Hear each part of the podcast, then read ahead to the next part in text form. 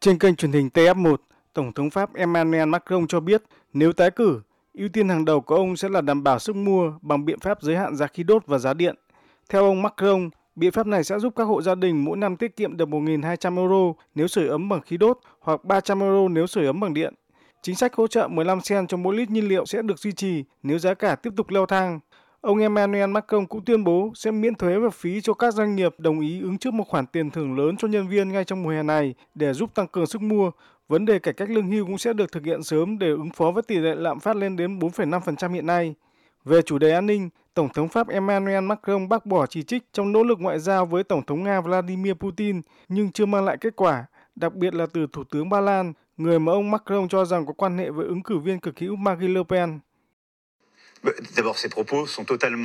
Những phát biểu của ông ấy là không có căn cứ và muốn gây tai tiếng, nhưng tôi không ngạc nhiên. Ông ấy muốn can thiệp vào cuộc bầu cử tại Pháp.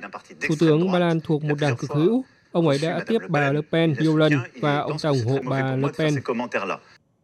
Phản bác lại các chỉ trích từ ông Emmanuel Macron, ứng cử viên cực hữu Marine Le Pen cho biết dù có quan điểm thân Nga trước đây nhưng phản đối cuộc xung đột Nga-Ukraine.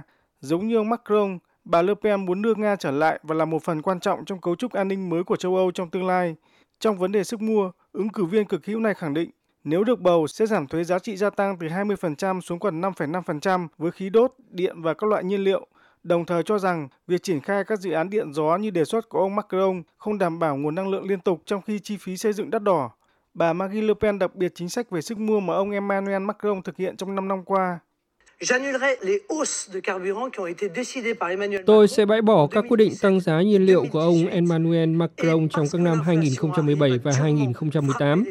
Sự lạm phát giá nhiên liệu đang tác động mạnh đến người Pháp, đồng thời thiết lập dò các mặt hàng thiết yếu về thực phẩm và sức khỏe, giảm thuế VAT các mặt hàng này về không để giảm bớt gánh nặng cho những người có thu nhập thấp. Các cuộc thăm dò gần nhất vẫn cho thấy Tổng thống Pháp Emmanuel Macron và ứng cử viên cực hữu Marine Le Pen vẫn đang nắm hai vị trí dẫn đầu với khoảng cách đang dần được thu hẹp. Điều này hứa hẹn bất ngờ có thể xảy ra khi chỉ còn 3 ngày nữa vào một cuộc bầu cử Tổng thống Pháp năm nay sẽ diễn ra.